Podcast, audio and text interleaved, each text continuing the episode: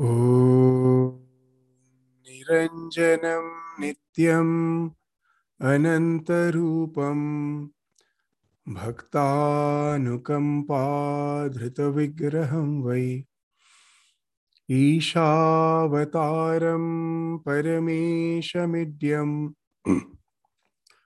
तं रामकृष्णं शिरसा नमाम जननीं शारदां देवीं रामकृष्णं जगद्गुरुं पादपद्मे तयो श्रुत्वा प्रणमामि मुहुर्मुहुः नमः श्रीयतिराजाय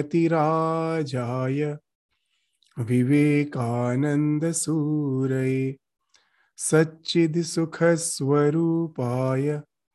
स्वामिने तापहारिणे।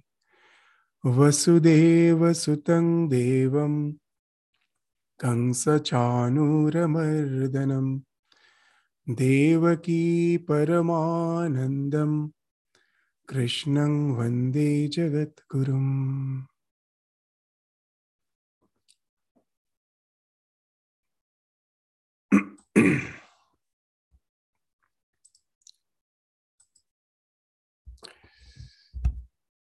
So, before entering into the text of the Srimad Bhagavad Gita, which we will start from the second chapter, as the first chapter is mainly the preparation for the background of the entire Bhagavad Gita, the Vish- Vishada Yoga, that we will discuss uh, just as a narration. But sloka by sloka, we will start discussing from the second chapter. So, before that, Today, we will just have an introduction of the Srimad Bhagavad Gita. That what's the basic philosophy behind the Bhagavad Gita. So once we are not uh, once we are not clear about the, the philosophical approach of Srimad Bhagavad Gita, it will be very difficult to understand the slokas by itself. We cannot, uh, as such, find a flow of ideas. The slokas will become something discrete.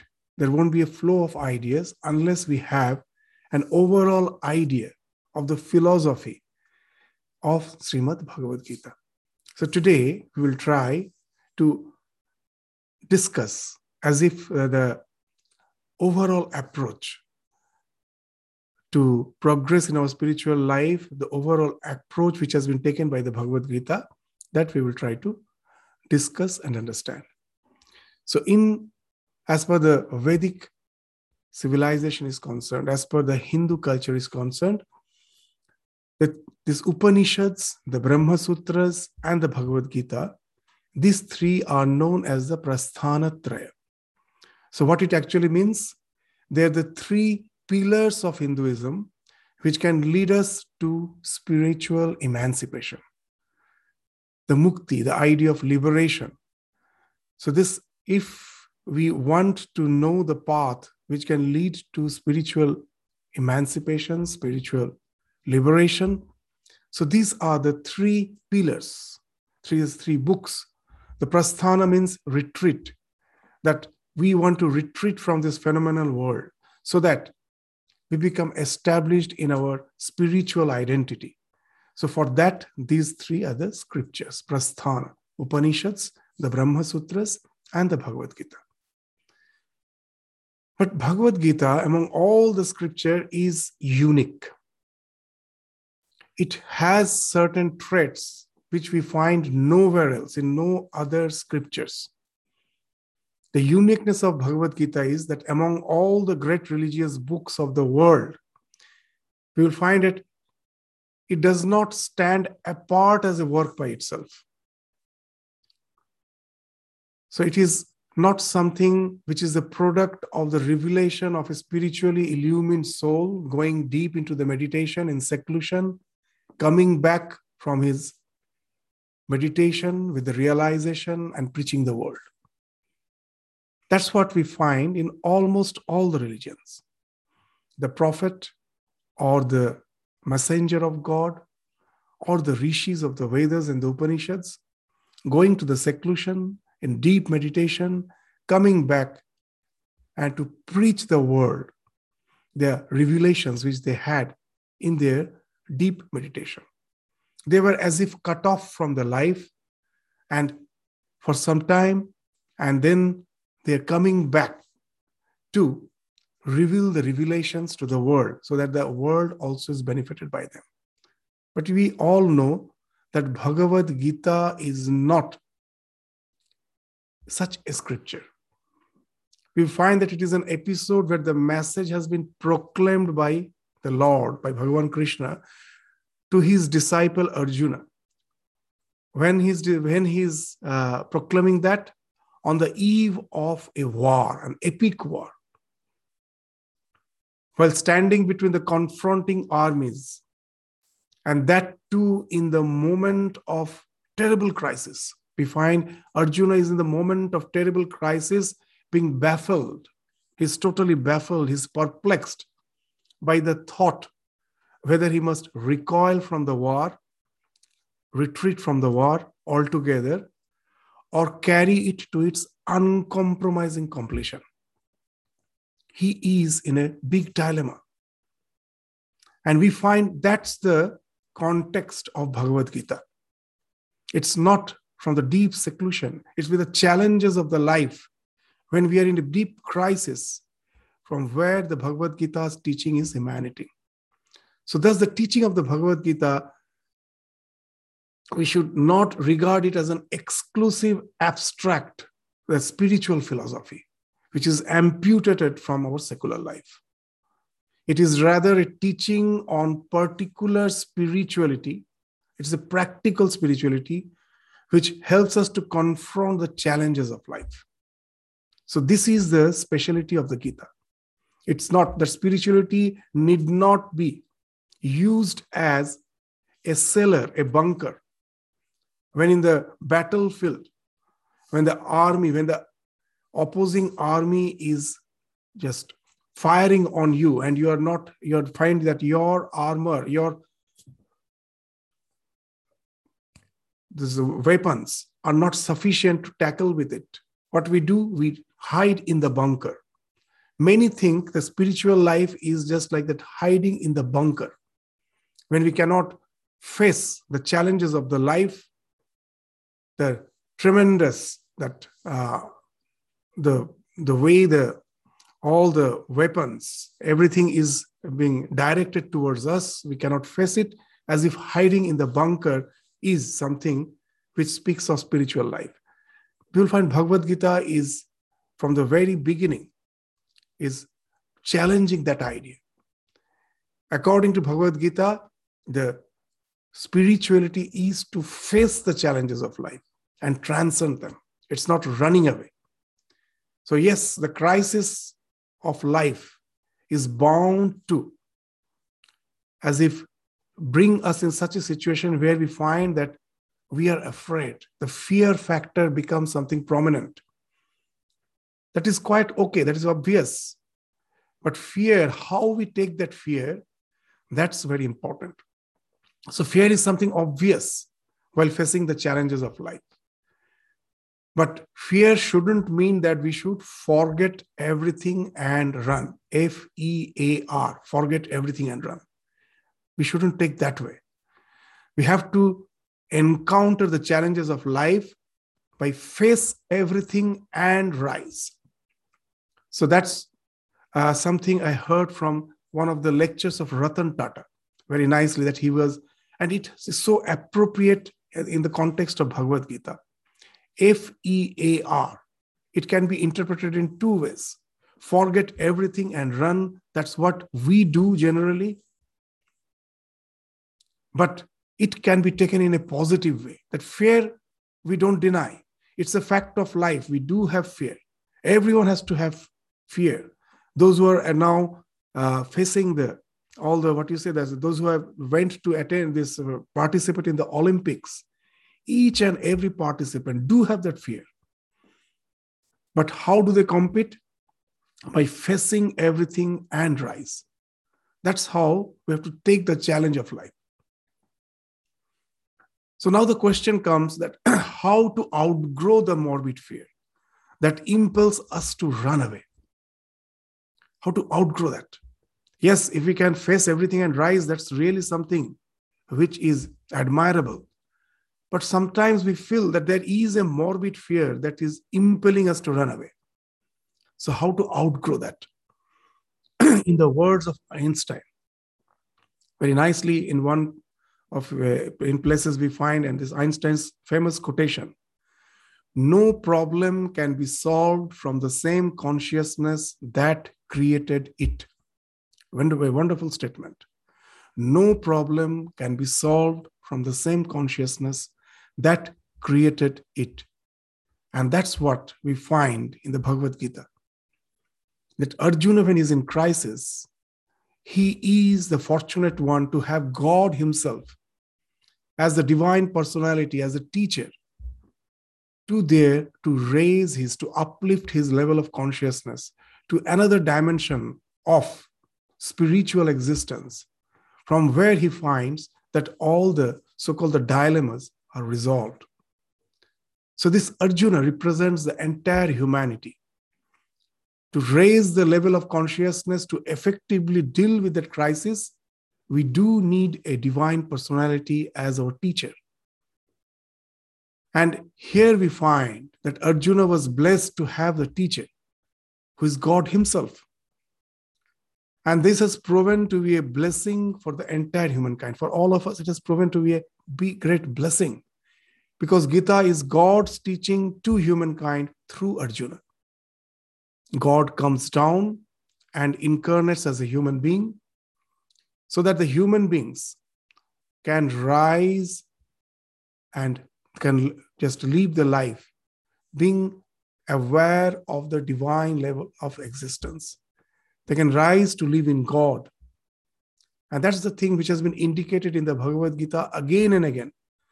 The phrases like the words like mat chitta or manmana, you will find again and again has been repeated in the Bhagavad Gita. Mat chitta, that your keep your mind in me, resolve your thoughts in me, man mana, thinking of me, offering all the results of your action.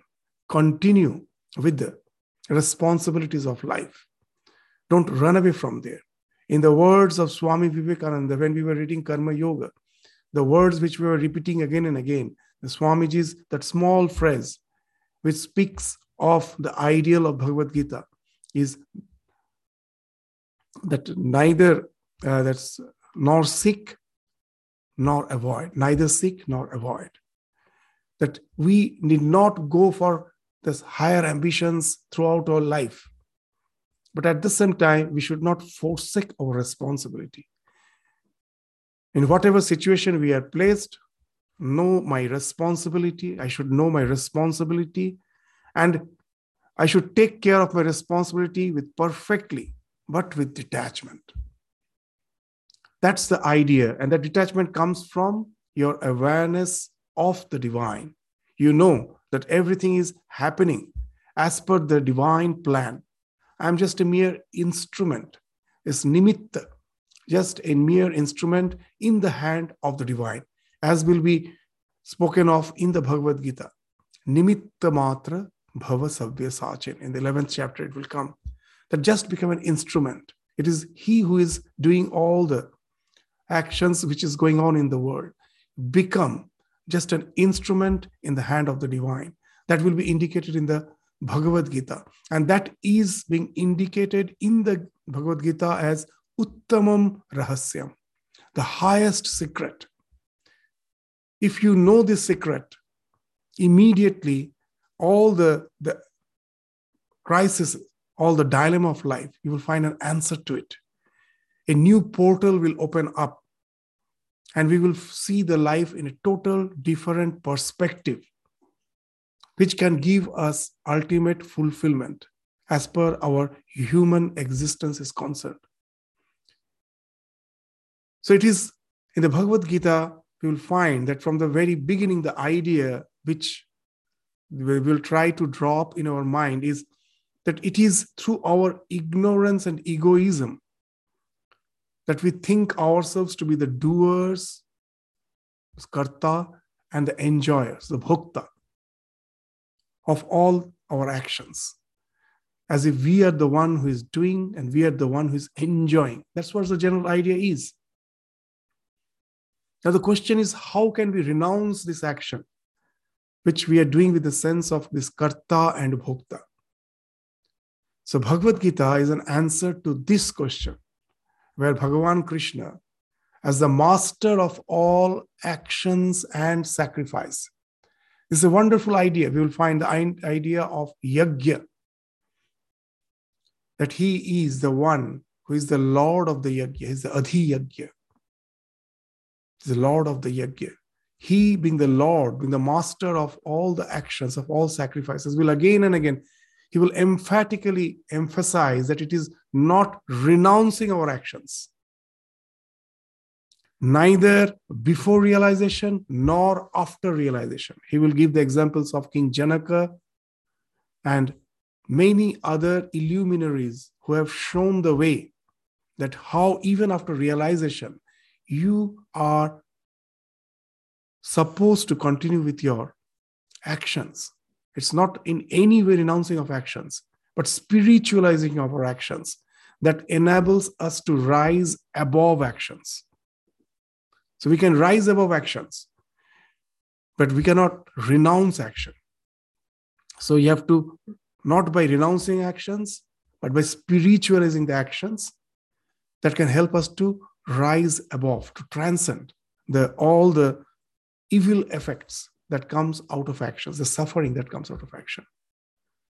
So this, the idea of this Uttamam Rahasyam, which will be spoken of in the Bhagavad Gita, to understand that, we will have to understand the unique message of Bhagavad Gita, its unique message of the harmony and synthesis, how it is harmonizing the various philosophical concepts that was already prevalent at the time of Bhagavan Sri Krishna advent when he when he was here as the divine incarnation in this world.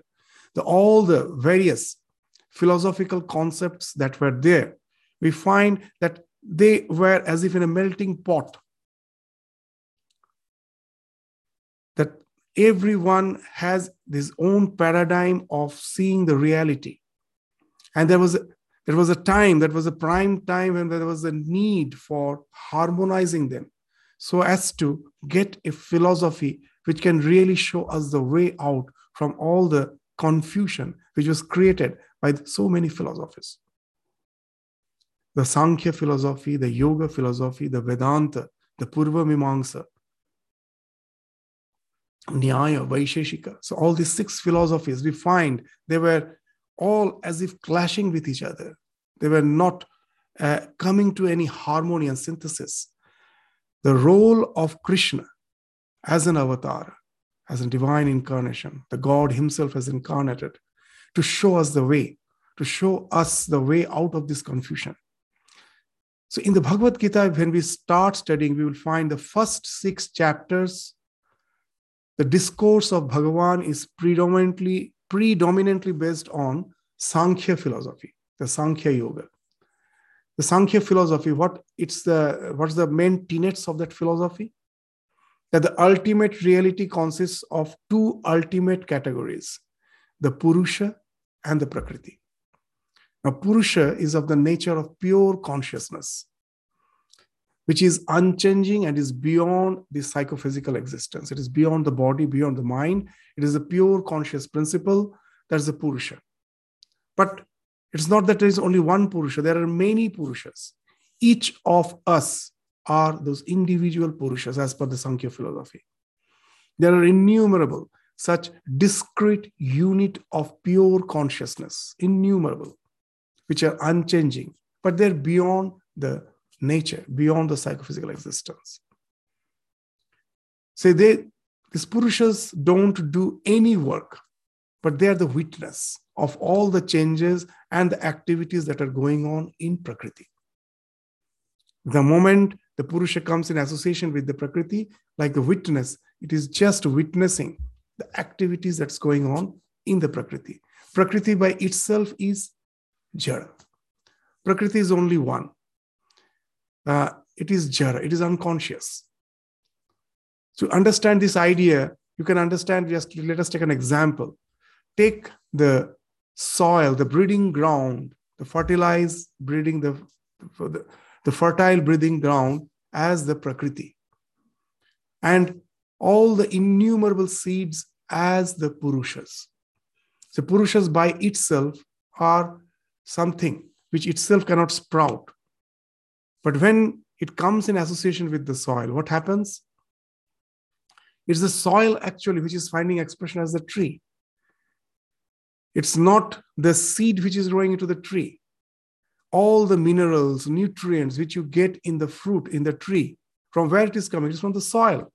The small seed doesn't have all those things, but it is the seed which opens up the nature to find expression in particular way so that which enables us to get various types of fruits, vegetables from the various seeds.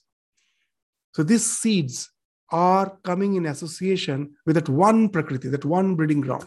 Purushas may be many, innumerable seeds. And that's finding expression as this phenomenal existence. This prakriti, which is unconscious, but it consists of three gunas, which is constantly mutating. Constantly, sattva rajatama.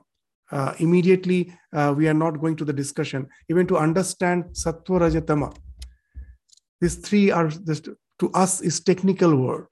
Sometimes we think it means that sattva means that calmness, rajas means activity, tamas means inertness. But it these three meanings comes much later. The initial, the original meaning of sattva rajatama, we will take up later when the slokas come, is actually stimuli, response, and the stimuli to find response has to activate the, or the mind with ideas which is already filled in, which is lying inert. All the ideas in your mind, your mind is not a tabula rasa, it's not vacant. All the ideas are there, but we need the stimuli to activate those ideas, which finds expression as action. And that is our entire world. Constantly, that the way we are interacting with the world, the moment we see the world, what is happening? The stimuli is activating the ideas which are already latent in my mind. When I see the red flower, the redness is not outside there. A particular stimuli comes and activates the mind, and the mind immediately throws the red color. So, red color was in the mind. It was as something in dark, it was in tamas. The sattva comes and mutates it. It becomes expression as a red flower. And then I get the tendency to go and pluck it and offer it to the divine. It is finding expression as an activity. Can you think anything apart from this as, as far as existence is concerned? Constantly, the stimuli is uh, making the world appear as it is. It's not there as it is. Something is there, but what is there, we don't know. In Bhagavad Gita, we will find that the world has not been denied as unreal. It is real, but we can never know its real nature. It always finds expression through the gunas. There is something which, by interacting with the mind, appears as this world. And then we interact with that. And that's what speaks of the sattva rajatama. These three gunas are actually all hidden inside that jada mind, just like a computer chip. Till the current passes through it, it is inert. The moment the current passes through it, immediately the world of virtual reality is projected out of it. So, similarly, this Prakriti is something that consists of three gunas.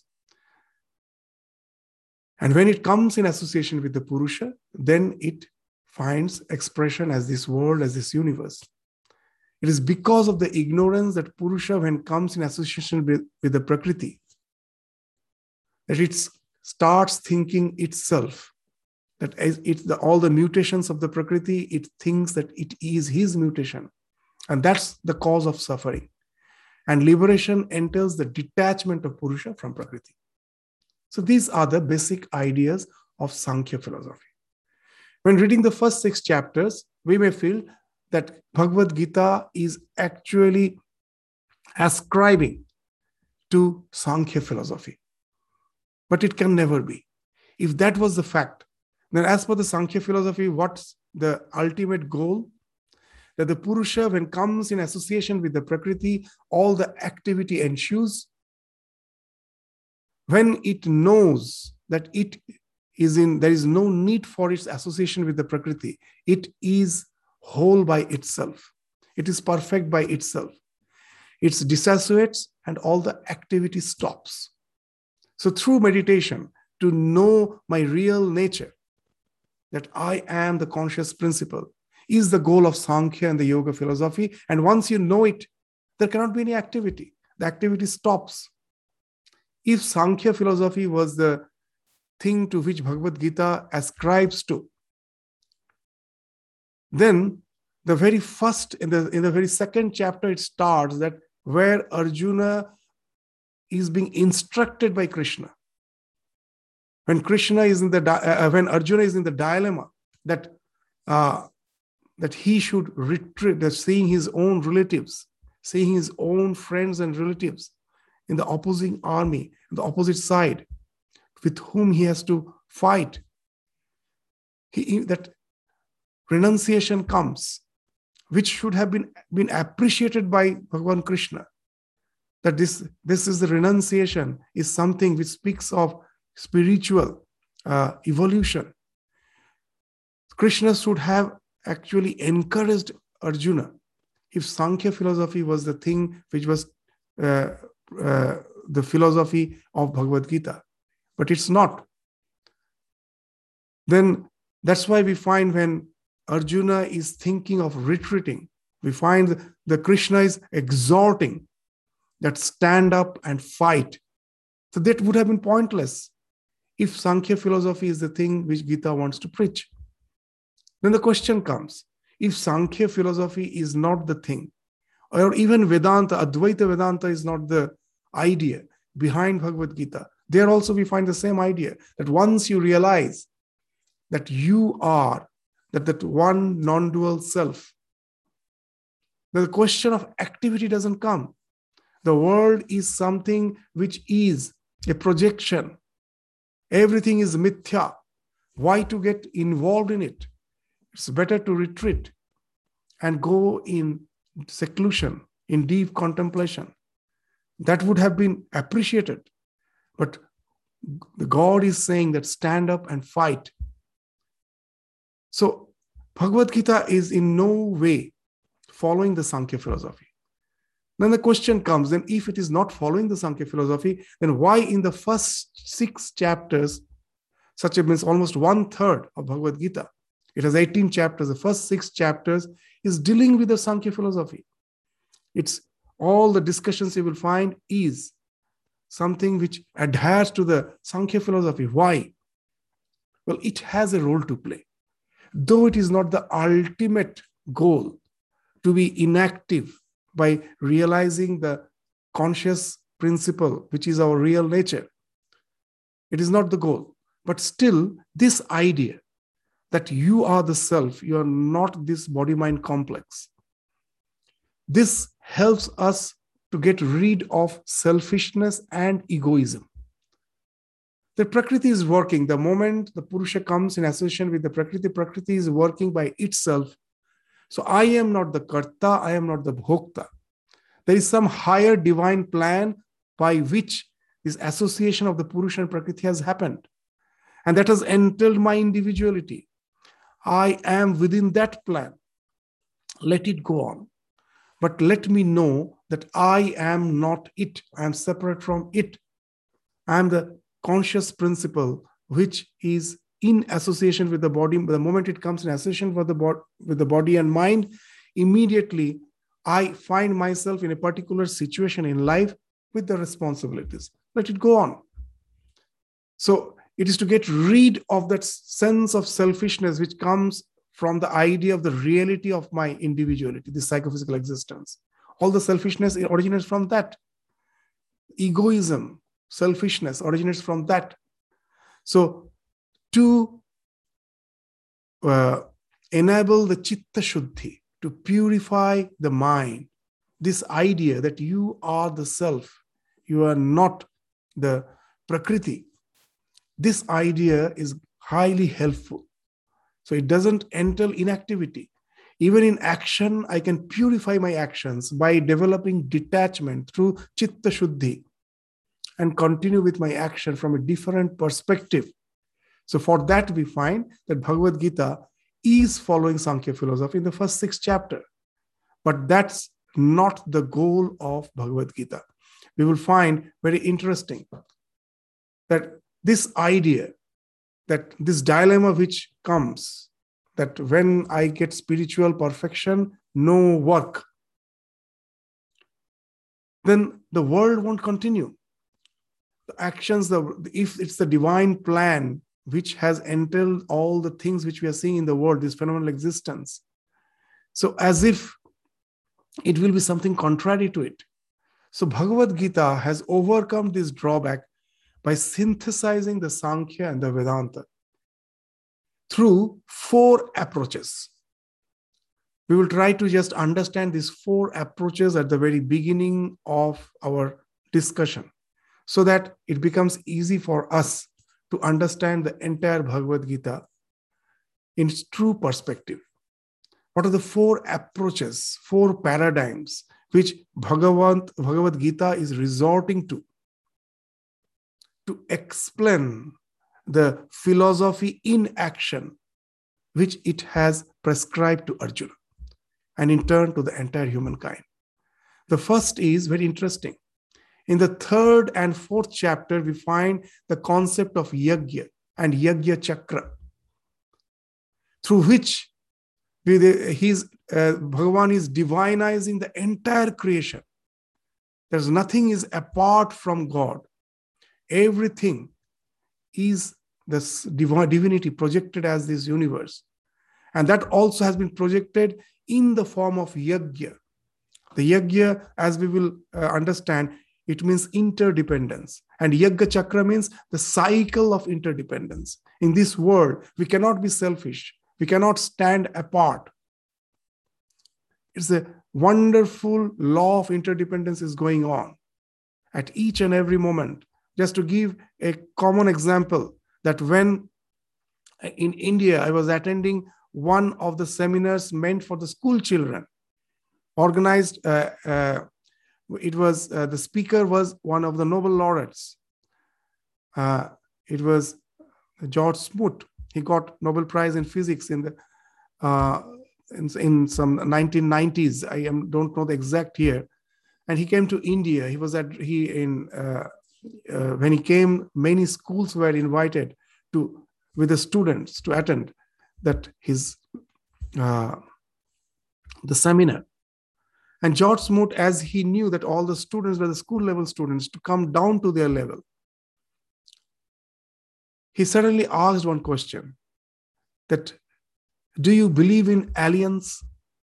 So the small children, of course, many raised their hand. They told, yes, it may be true. And then the next question, have you seen an alien? So now all were just quiet, no answer. None have seen the alien, so all were quiet. The next question Do you want to see an alien? Again, all raise their hands, of course. And now Professor George Smoot told, Go and stand in front of the mirror if you want to see an alien.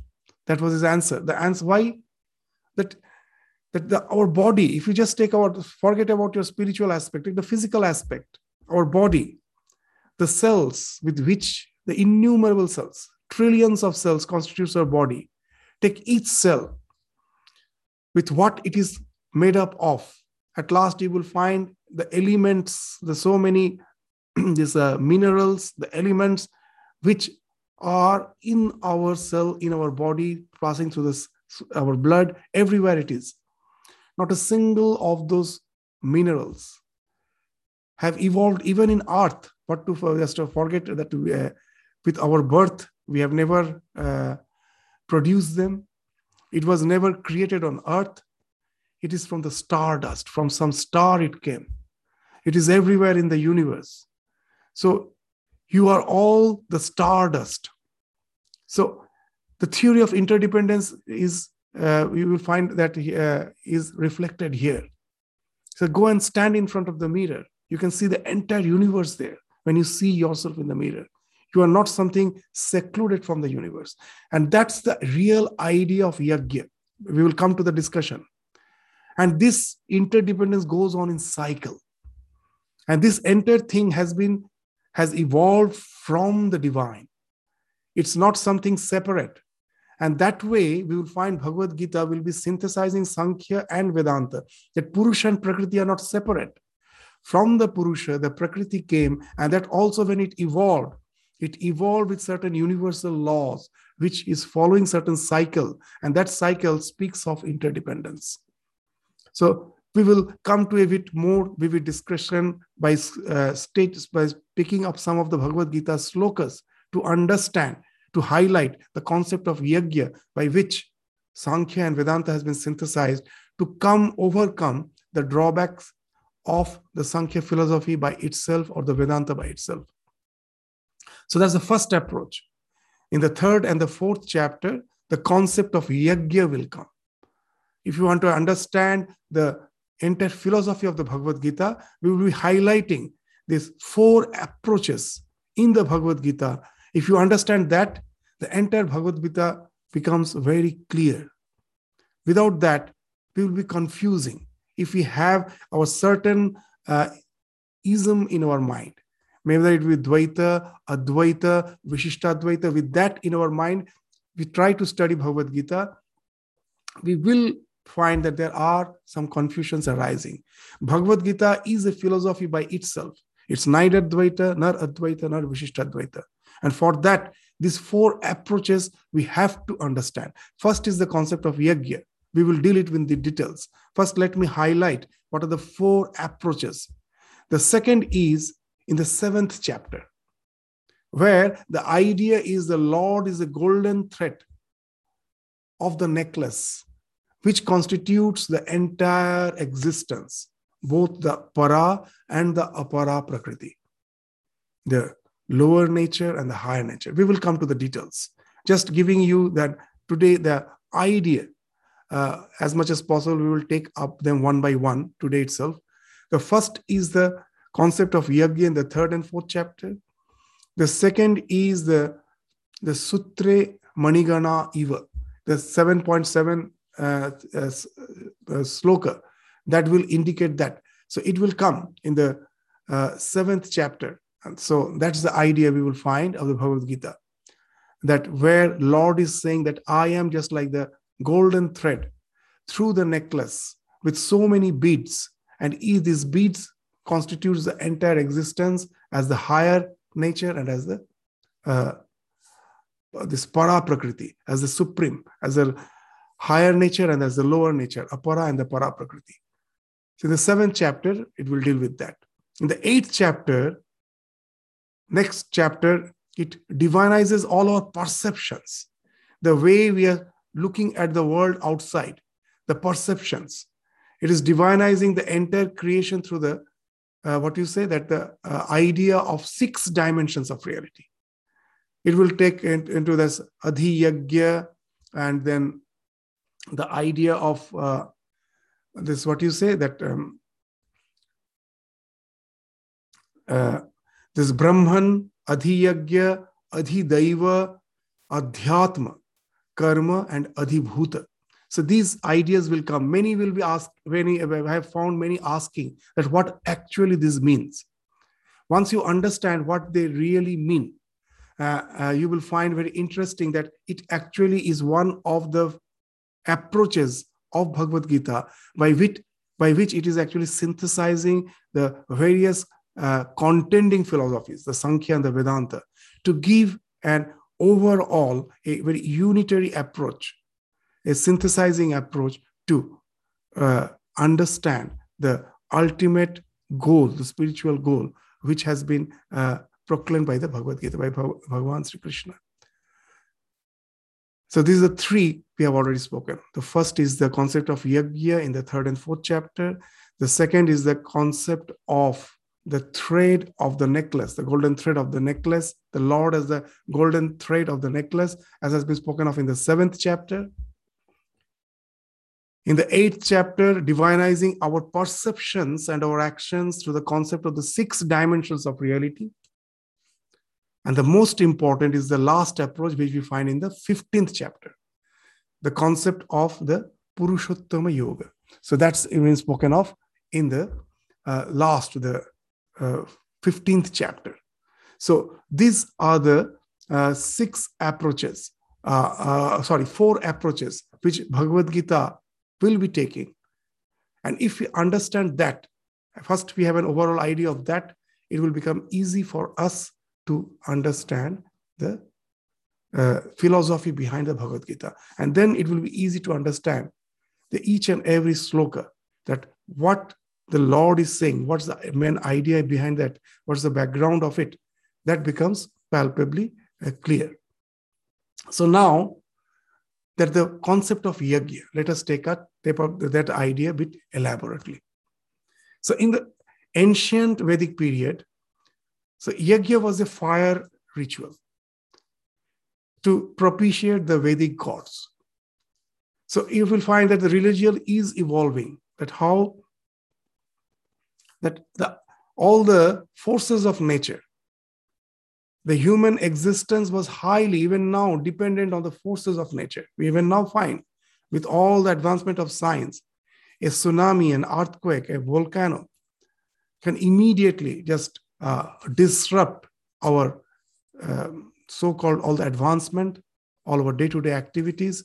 It's just a single storm. We found that we were here for without electricity, without power supply for 11 days, and how all our so-called the things which we take for granted, it just simply falls off.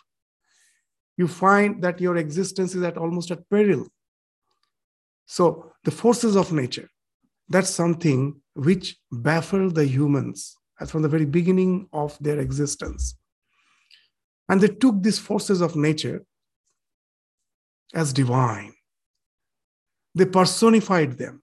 You will find that Indra is the rain is the god of rain, Varuna is the god of winds. That's all are the Vedic gods, the early phases of the Ved, Vedas. So propitiate these forces of nature. They started doing this fire sacrifice. Very interesting. What's the idea of fire sacrifice? That this devas has to be propitiated. There has to be, we have to offer them something so that they in turn give rain in sufficient optimum quantity. It doesn't flood, or neither there be drought nor there be flood. The Varuna, the winds should be just something pleasant for us, but at the same time, that we don't want the storm which destroys everything. So, to propitiate the divine, so that natural forces are in favor of us, we are going out to offer them something. Now, how to offer the Vedic gods? They're all sitting high. All the forces of nature are something which is as if coming from the above, the rain, the f- f- wind, everything. Even when the thunderstorm is there, the thunder, everything is, so heaven is something upwards all those Vedic uh, ideas of the divinity of the personification of the nature. So how to reach them? They're all on the all sitting above. So the very, very, very basic idea when we offer something in the fire, immediately the fire gets some uh, it gets flares up, and the thing is as if taken up by the fire. So fire became the Agni Devata, the fire became the mouth of all the Devas. It is through the fire I can send the offering to all the Devas. So this is how the fire worship with the idea of yajna. But what's the basic idea? Again, the idea of interdependence, the forces of nature, something I, I am dependent on them. So whether the idea of the rituals is all the uh, fire sacrifices that what's the how much scientific it is and all yes the, and a lot of science developed from it the geometry the trigonometry all came from it because the way they all used to uh, design the sacrificial altars from that the geometry came but if we leave out that the basic idea we take is the idea of interdependence so we will find the concept of the yajna is evolving in the later centuries. And this idea developed into the whole life as a vast cosmic yajna. The entire life is a yajna. So, from that fire sacrifice, the idea developed that life itself is a yajna. All our actions and activities of the living beings are oblations offered into it. And how the way we offer the oblations, on that depends our existence. This idea is something which is very important nowadays. The way we ignored the nature and went with our greed for all the uh, our so-called advancement in technology at the cost of the balance which was supposed to be maintained in the nature. We exploited and we find ourselves at the brink of a peril a disaster in the form of global warming and all. So this idea which we find was something very nicely realized by them, but we have become short sighted. Our greed has made us myopic. Those uh, ancient rishis understood that it is by cooperation with the nature we can exist. The nature itself is bound, is uh, abundant. When we have to cooperate with it so that it helps us to exist, to go on with our activities, to go on with our life Otherwise, we will be at peril. So Gita took this idea that's the life as yajna from the Vedas and developed it into the basis of karma yoga, of selfless activity. How? We will resort to some slokas, not the exact slokas, the meaning that in the we will find the idea in the third chapter of Yajna. Very interesting how it is speaking something very interesting sometimes we don't understand. Even nowadays when drought is there we find a lot of fire sacrifices going on because it is prescribed in the vedas but yajna for fire sacrifices resulting in rain how far it is true i don't know. But one yajna is already going on. The yajna even that started even before the human beings evolved it is because of that yajna the entire fauna the so called beings who are moving on this earth, not the vegetation, the flora. It is with the flora that Yajna started. How? There are two slokas, very interesting. If you take it in a limited sense, that it gives no meaning. But if you take it in this broad perspective, that the whole life is a vast cosmic yajna, a wonderful meaning comes out of it. The entire life has evolved out of it. What's that? That all the living beings have came from food, anna from where the anna came all this all the the living beings came from food.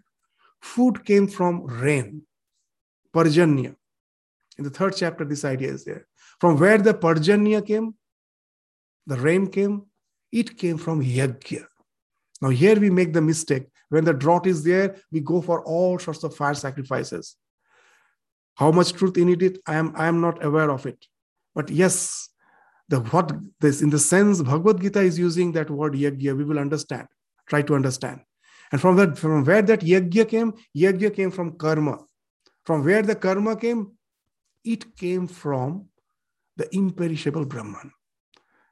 So one thing first you understand that from imperishable Brahman, the entire thing came. So everything has been divinized. It's not that Purusha and Prakriti is separate. That's the first thing. Now let us try to understand what it is saying from that imperishable Brahman. This phenomenal existence, even in Vedanta, we say, came from that non dual Brahman. And when it came, when it was projected, how it was projected, we don't know. That's the ignorance. How the perfect became the imperfect. After all, the phenomenal existence speaks of imperfection. How it happened, we don't know. That's the ignorance. But when it happened, it followed certain laws. The Purusha, there's the, the, what you say, the Shiva, the ultimate reality, the ultimate reality as the Brahman finds expression as Shakti. All the action, the karma, that from the imperishable Brahman, the karma came. That karma speaks of Shakti. That Shakti is again not chaotic. It follows certain universal principles. It's not just like an explosion for destroying everything. The entire creation is sustained by the karma because the actions are done in such a way that instead of being chaotic, it has enabled us to sustain this creation. So, what's that universal law behind all those actions? Those actions are not chaotic. Those universal law speaks of yajna, of interdependence. How? Just say when even the, not a single uh, the creeping creatures, the fauna was there on this earth. It was all vegetation. The life started with plants. What was going on? A huge yajna was going on.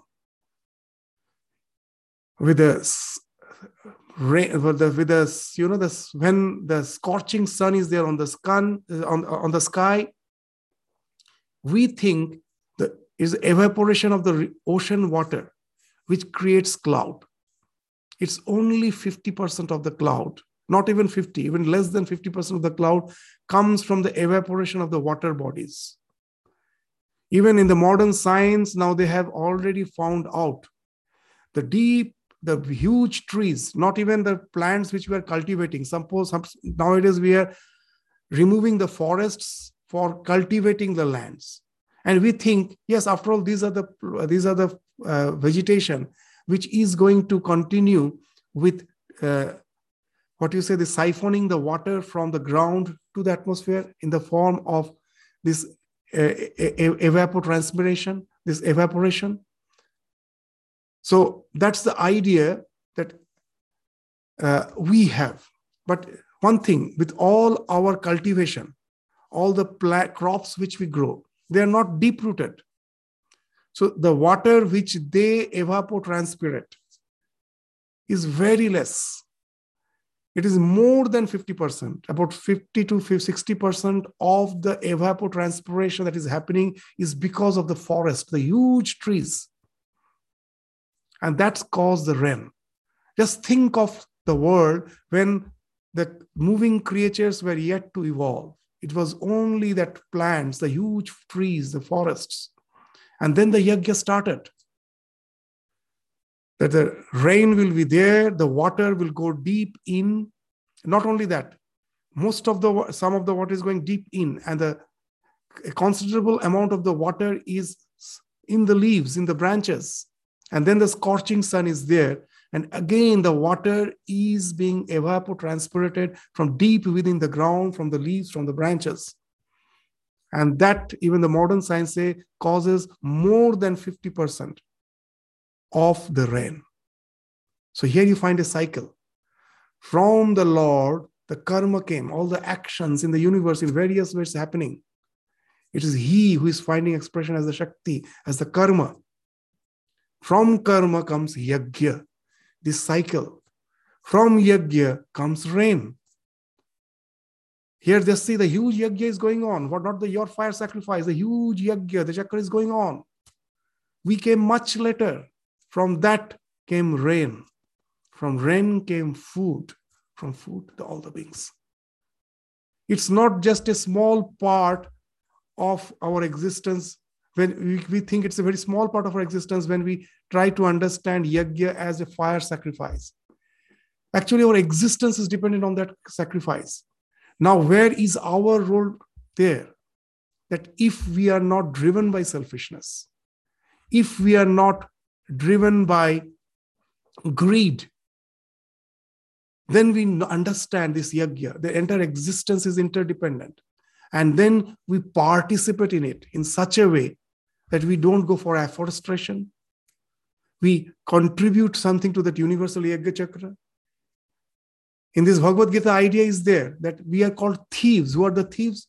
A person who only enjoys life but does not contribute anything to it. According to Gita, is a sinner, a sensualist, and he lives a life in vain. The slokas will come.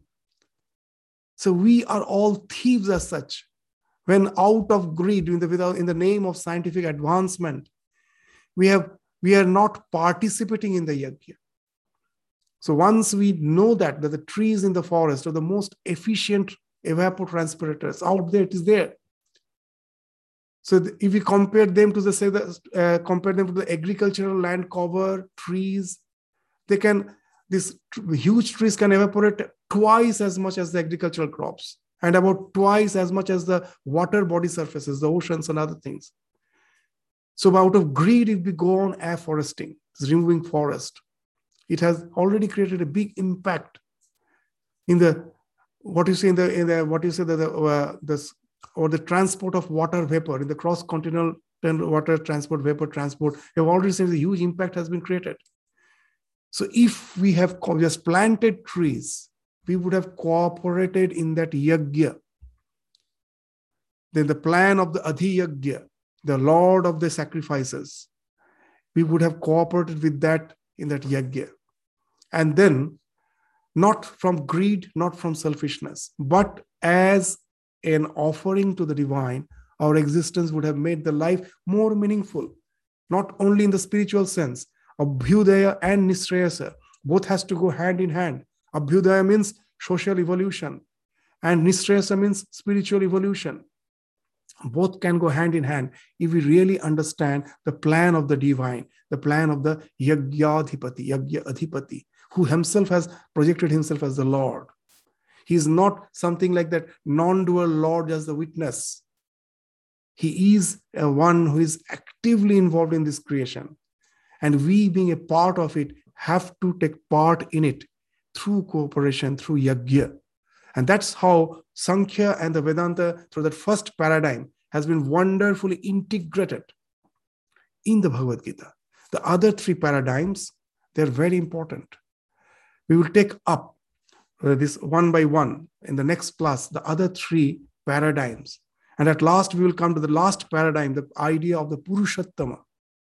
And it has a huge implication in understanding our spiritual journey, totally uh, spiritual journey, which is not amputated from our life, which is a part of this life through all our responsibilities, through all our uh, uh, the positions in life where we are placed, how we can continue with our spirituality through them. That's what we find uh, again highlighted in the teachings of Ramakrishna Vivekananda. We will take up that idea in the next class before we enter into the individual texts of the Bhagavad Gita. So, with this, we stop our discussion today. We'll continue uh, with this uh, idea of uh, the Bhagavad Gita again in the next class. Thank you all. Namaskar.